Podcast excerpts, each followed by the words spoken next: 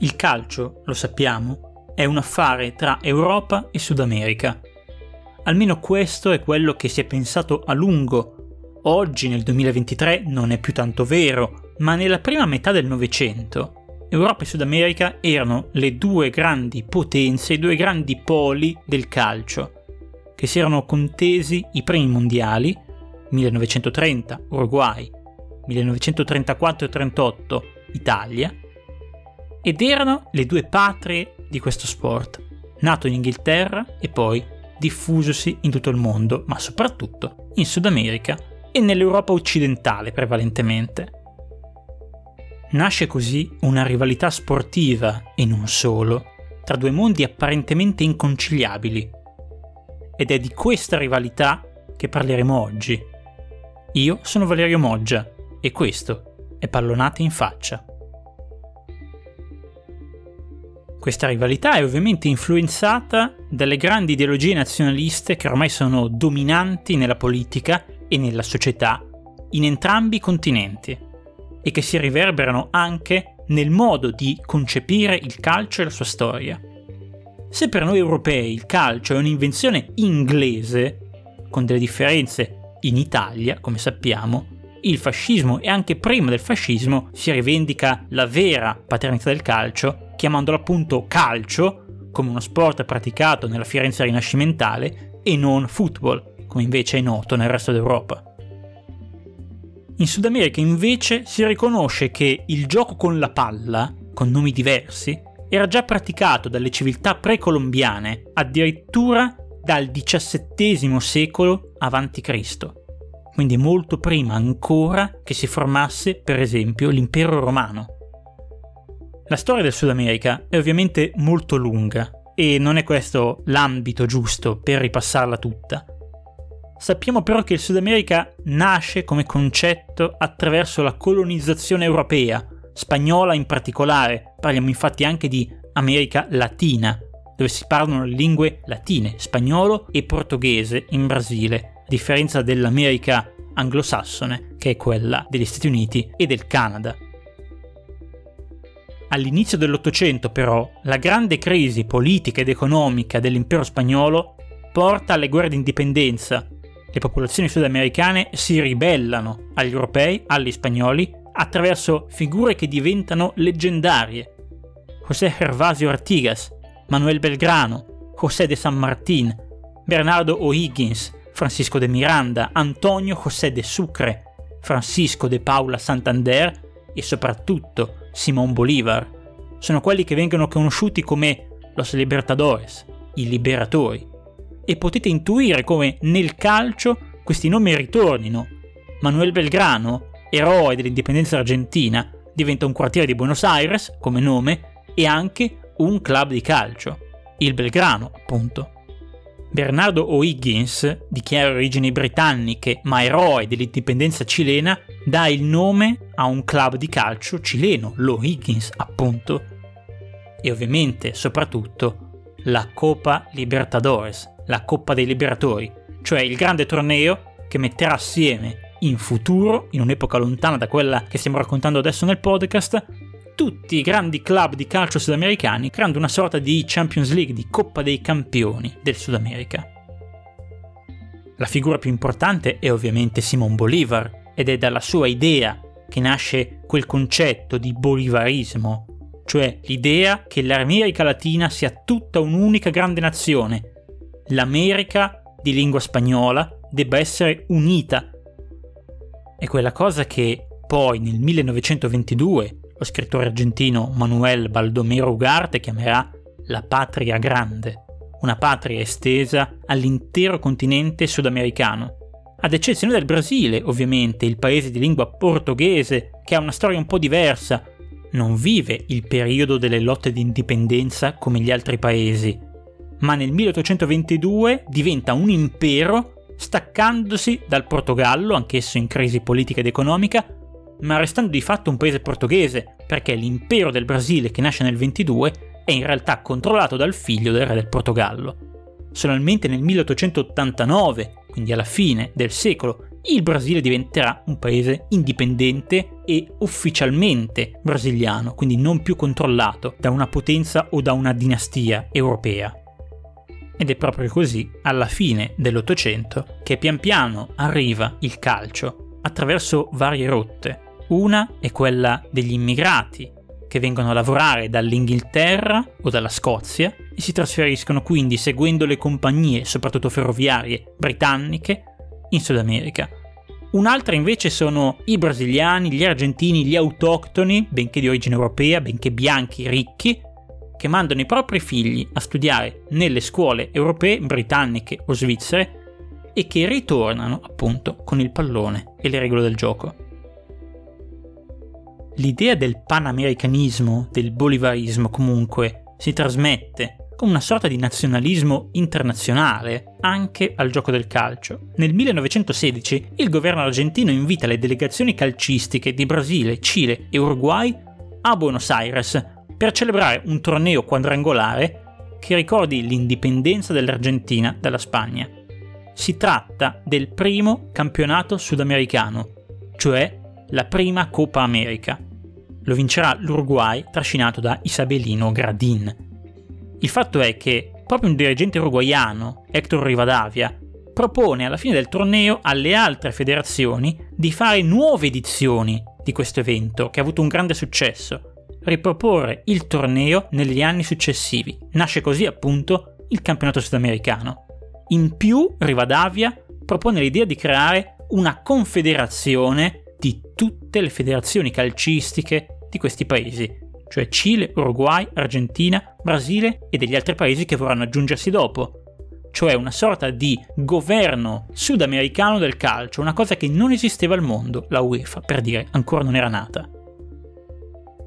La Confederazione Sudamericana del Football, che verrà chiamata più semplicemente CONMEBOL, di fatto si pone come una grande rivale della FIFA. La FIFA è sì la confederazione mondiale, ma in questo momento, oltre a essere il governo del calcio per eccellenza, è implicitamente un'espressione del potere e del dominio europeo, quindi degli ex colonialisti. Basta guardare la lista dei presidenti della storia della FIFA per rendersi conto di tutto questo.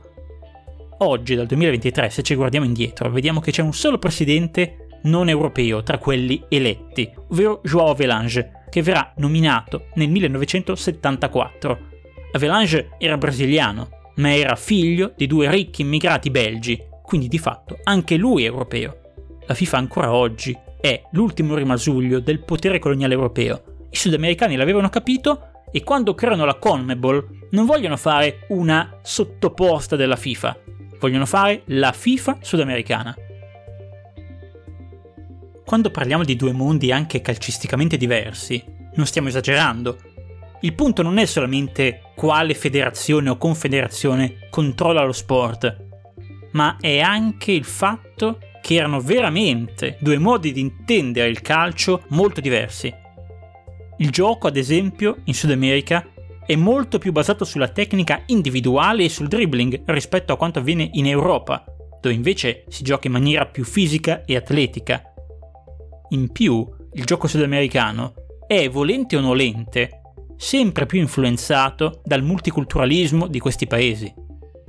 Come abbiamo visto in passato negli episodi dedicati al calcio in Brasile, l'episodio 10, in Argentina, l'episodio 11, e anche un po' in Uruguay con la storia di José Leandro Andrade nell'episodio 2, le federazioni, i governi e a volte anche i club fanno il possibile per mantenere il calcio nelle mani dei bianchi. Ma neri e mulatti pian piano emergono grazie a un valore tecnico superiore. Abbiamo parlato del campionato sudamericano del 1916, il primo della storia, e abbiamo detto che lo vinse l'Uruguay trascinato da Isabelino Gradin. Gradin era un afro-uruguaiano, era nero. È il momento in cui si nota che in Sud America il calcio è qualcosa di realmente diverso anche a livello di conformazione etnica. Paesi come Brasile, Uruguay e anche il Perù, in questa fase meno noto, ma che emergerà in pochi anni, sono nazioni multietniche e hanno un calcio delle nazionali multietniche che ne fanno la loro grande forza. A differenza di un'Europa invece ancora pesantemente arroccata, salvo qualche eccezione, su posizioni razziste in cui possono giocare solo i bianchi. La superiorità tecnica del calcio sudamericano diventa subito evidente. In un'epoca pre-mondiali, quindi prima del 1930, in cui il dominio del calcio per nazionali era stabilito in base a chi vinceva il torneo delle Olimpiadi, gli europei dominano le Olimpiadi fino a che le sudamericane non vengono invitate. Nel 1924 a Parigi, per la prima volta, una sudamericana gareggia per il titolo olimpico di calcio, è l'Uruguay, e vince l'oro. Quattro anni dopo, ad Amsterdam nel 1928, l'Uruguay si ripete. Per la prima volta c'è più di una sudamericana alle Olimpiadi l'Uruguay vincerà in finale con l'Argentina. È evidente che queste squadre sono molto più avanti rispetto a quelle europee a livello di tecnica individuale e di organizzazione di gioco. Infatti nel 1930 i mondiali si fanno in Uruguay e la finale Uruguay-Argentina e vince ovviamente l'Uruguay.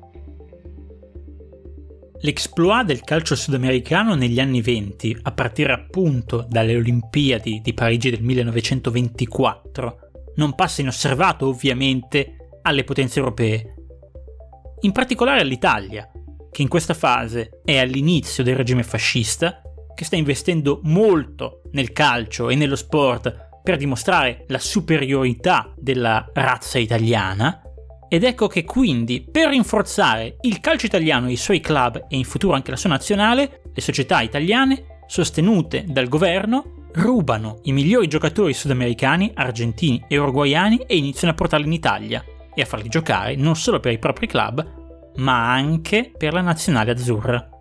Il primo caso importante è quello di Julio Libonatti, che nel 1925 viene a giocare al Torino argentino, figlio ovviamente di immigrati italiani, oriundo, Libonatti è la prima grande stella del calcio sudamericano che viene a giocare stabilmente in Europa, abbandonando il suo continente di origine. E a lui poi seguiranno Luis Monti, finalista del Mondiale del 30 con l'Argentina, De Maria, Guaita, Guarisi, Orsi, Stabile, che addirittura era stato il capocannoniere dei Mondiali del 30, e molti altri. Negli anni 20 e 30 i migliori calciatori del Sud America iniziano ad affluire in Italia. Ovviamente parliamo di giocatori di origine italiana, quindi soprattutto argentini e uruguayani, ma il trend è evidente e l'apertura del mercato sudamericano verso l'Italia cambierà la storia del calcio. La rivalità tra i due continenti si acuisce. Nel 1934 i mondiali si giocano in Italia e le squadre sudamericane, soprattutto Brasile e Argentina, si rifiutano di partecipare perché hanno paura che se andranno a giocare in Italia, i club del posto gli ruberanno i giocatori dalle nazionali e li terranno lì, invece di farli rientrare a casa. Questa frattura ha ovviamente delle motivazioni economiche. I paesi europei sono industrializzati, sono moderni e sono politicamente stabili. L'Italia, specialmente in questa fase, negli anni 20, sta vivendo una grande crescita economica, una grande industrializzazione spinta appunto dai pesanti investimenti del governo fascista.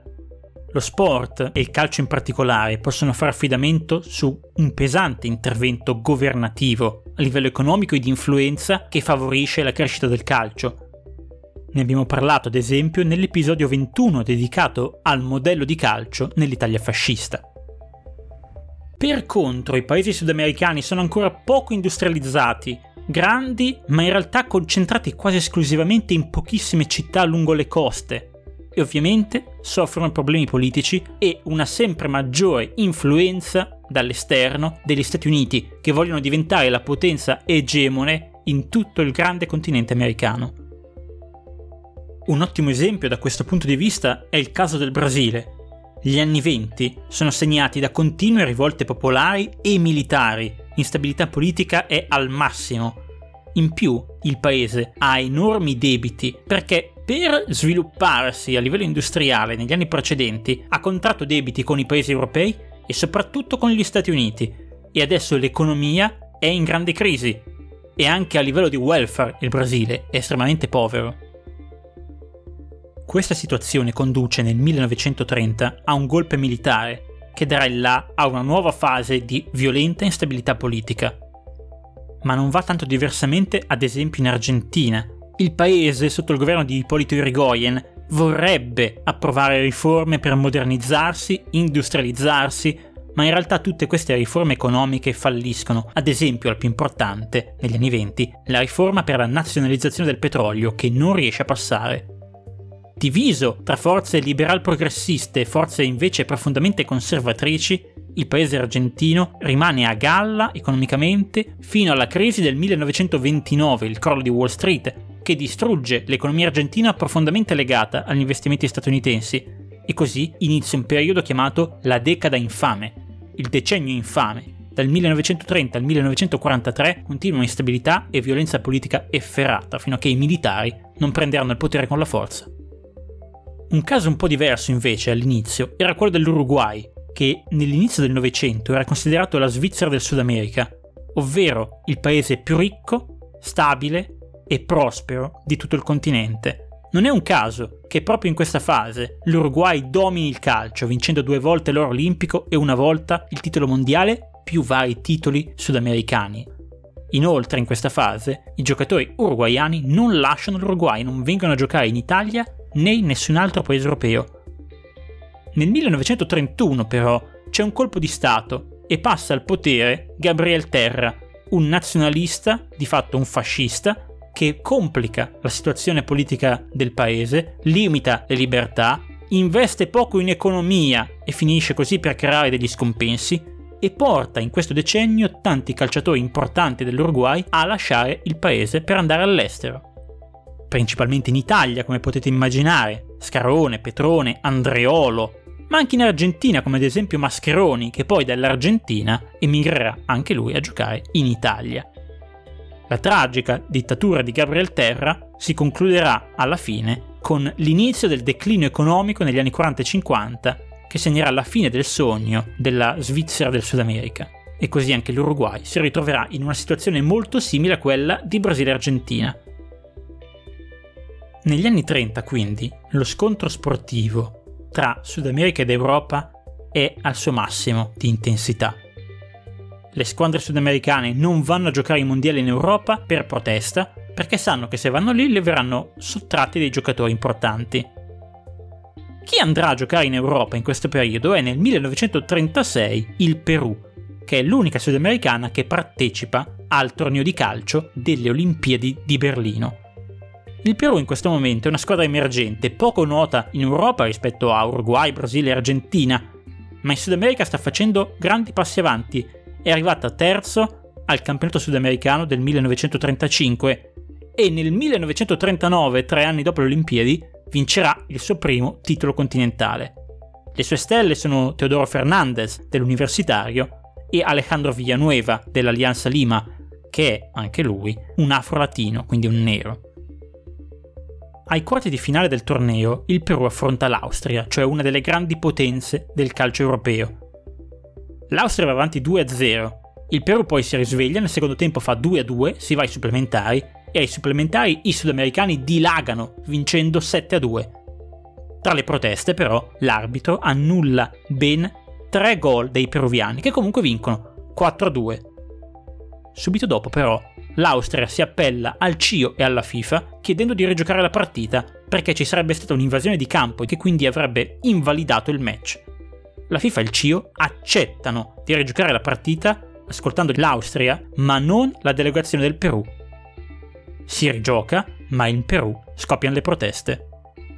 Il presidente Oscar Benavides, un militare nazionalista, ordina a tutta la delegazione olimpica del Perù, quindi non solo quella calcistica, ma tutti gli atleti peruviani, di rientrare in Perù e disertare le Olimpiadi di Berlino. La stessa cosa faranno anche i colombiani in solidarietà con i peruviani, mentre altre delegazioni sudamericane, Argentina, Brasile e Uruguay, resteranno a giocare, ma dichiareranno esplicitamente di essere solidari col Perù, condannando il governo dello sport mondiale che di fatto è, anche in questo caso, europeo.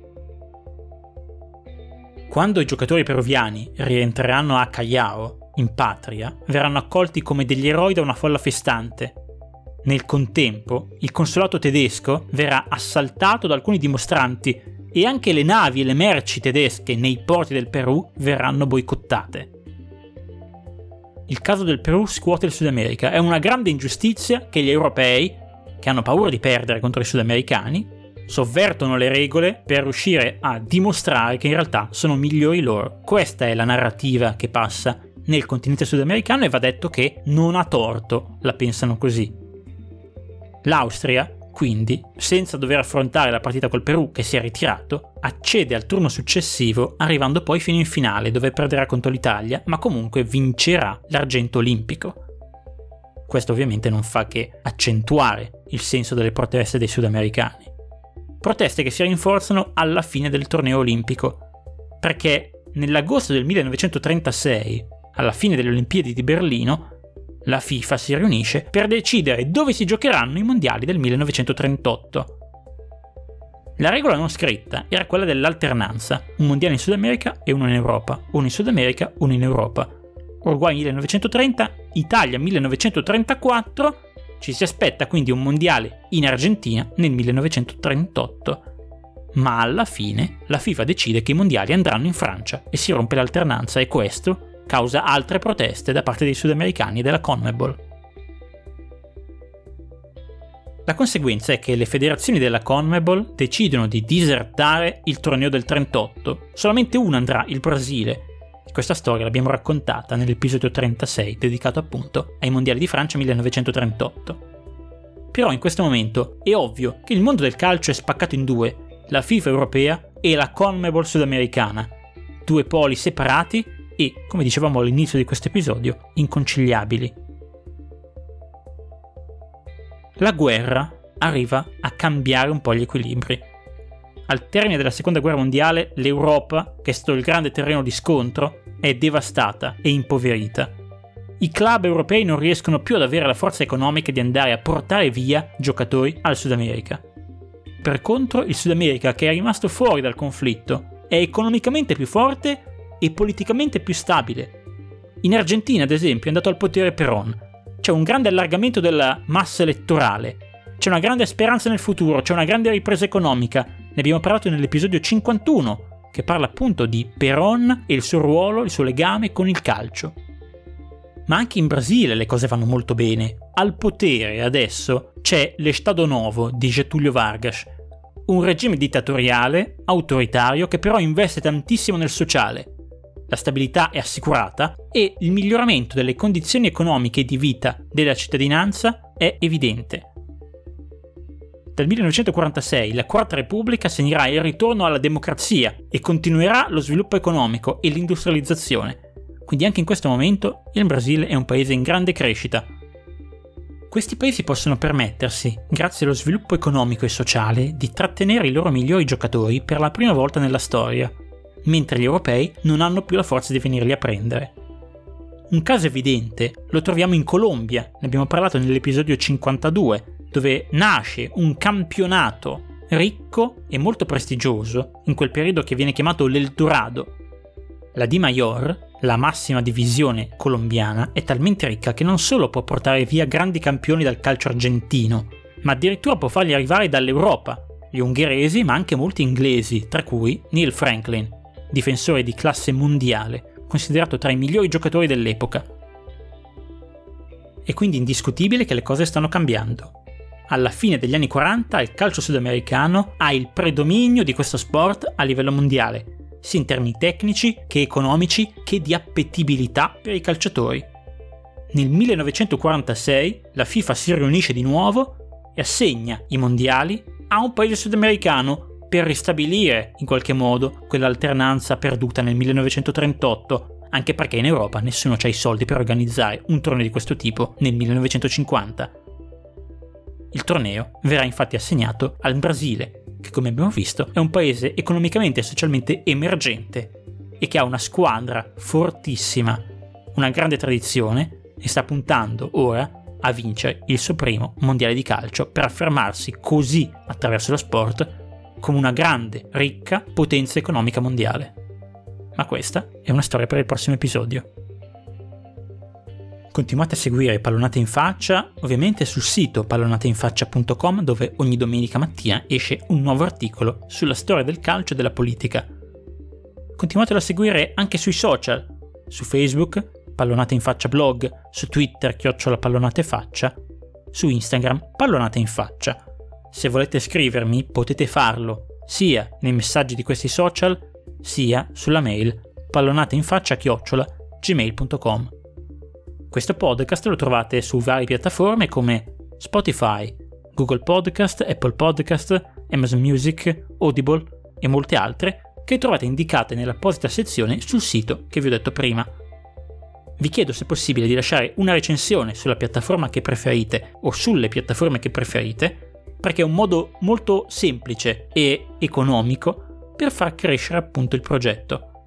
Se volete fare e potete fare qualcosa in più, vi chiederei di fare una donazione economica su PayPal o su GoFundMe. In questo momento sono le due piattaforme abilitate per donare qualche soldo a Pallonata in Faccia. Trovate tutto indicato sul sito pallonatainfaccia.com alla sezione Sostenere il progetto. Io vi saluto e vi ringrazio tutti e tutte per l'ascolto, la fiducia e la condivisione. Ci vediamo tra due settimane con una nuova puntata e arriveremo finalmente a parlare di nuovo dei mondiali di calcio, questa volta in Brasile. Alla prossima!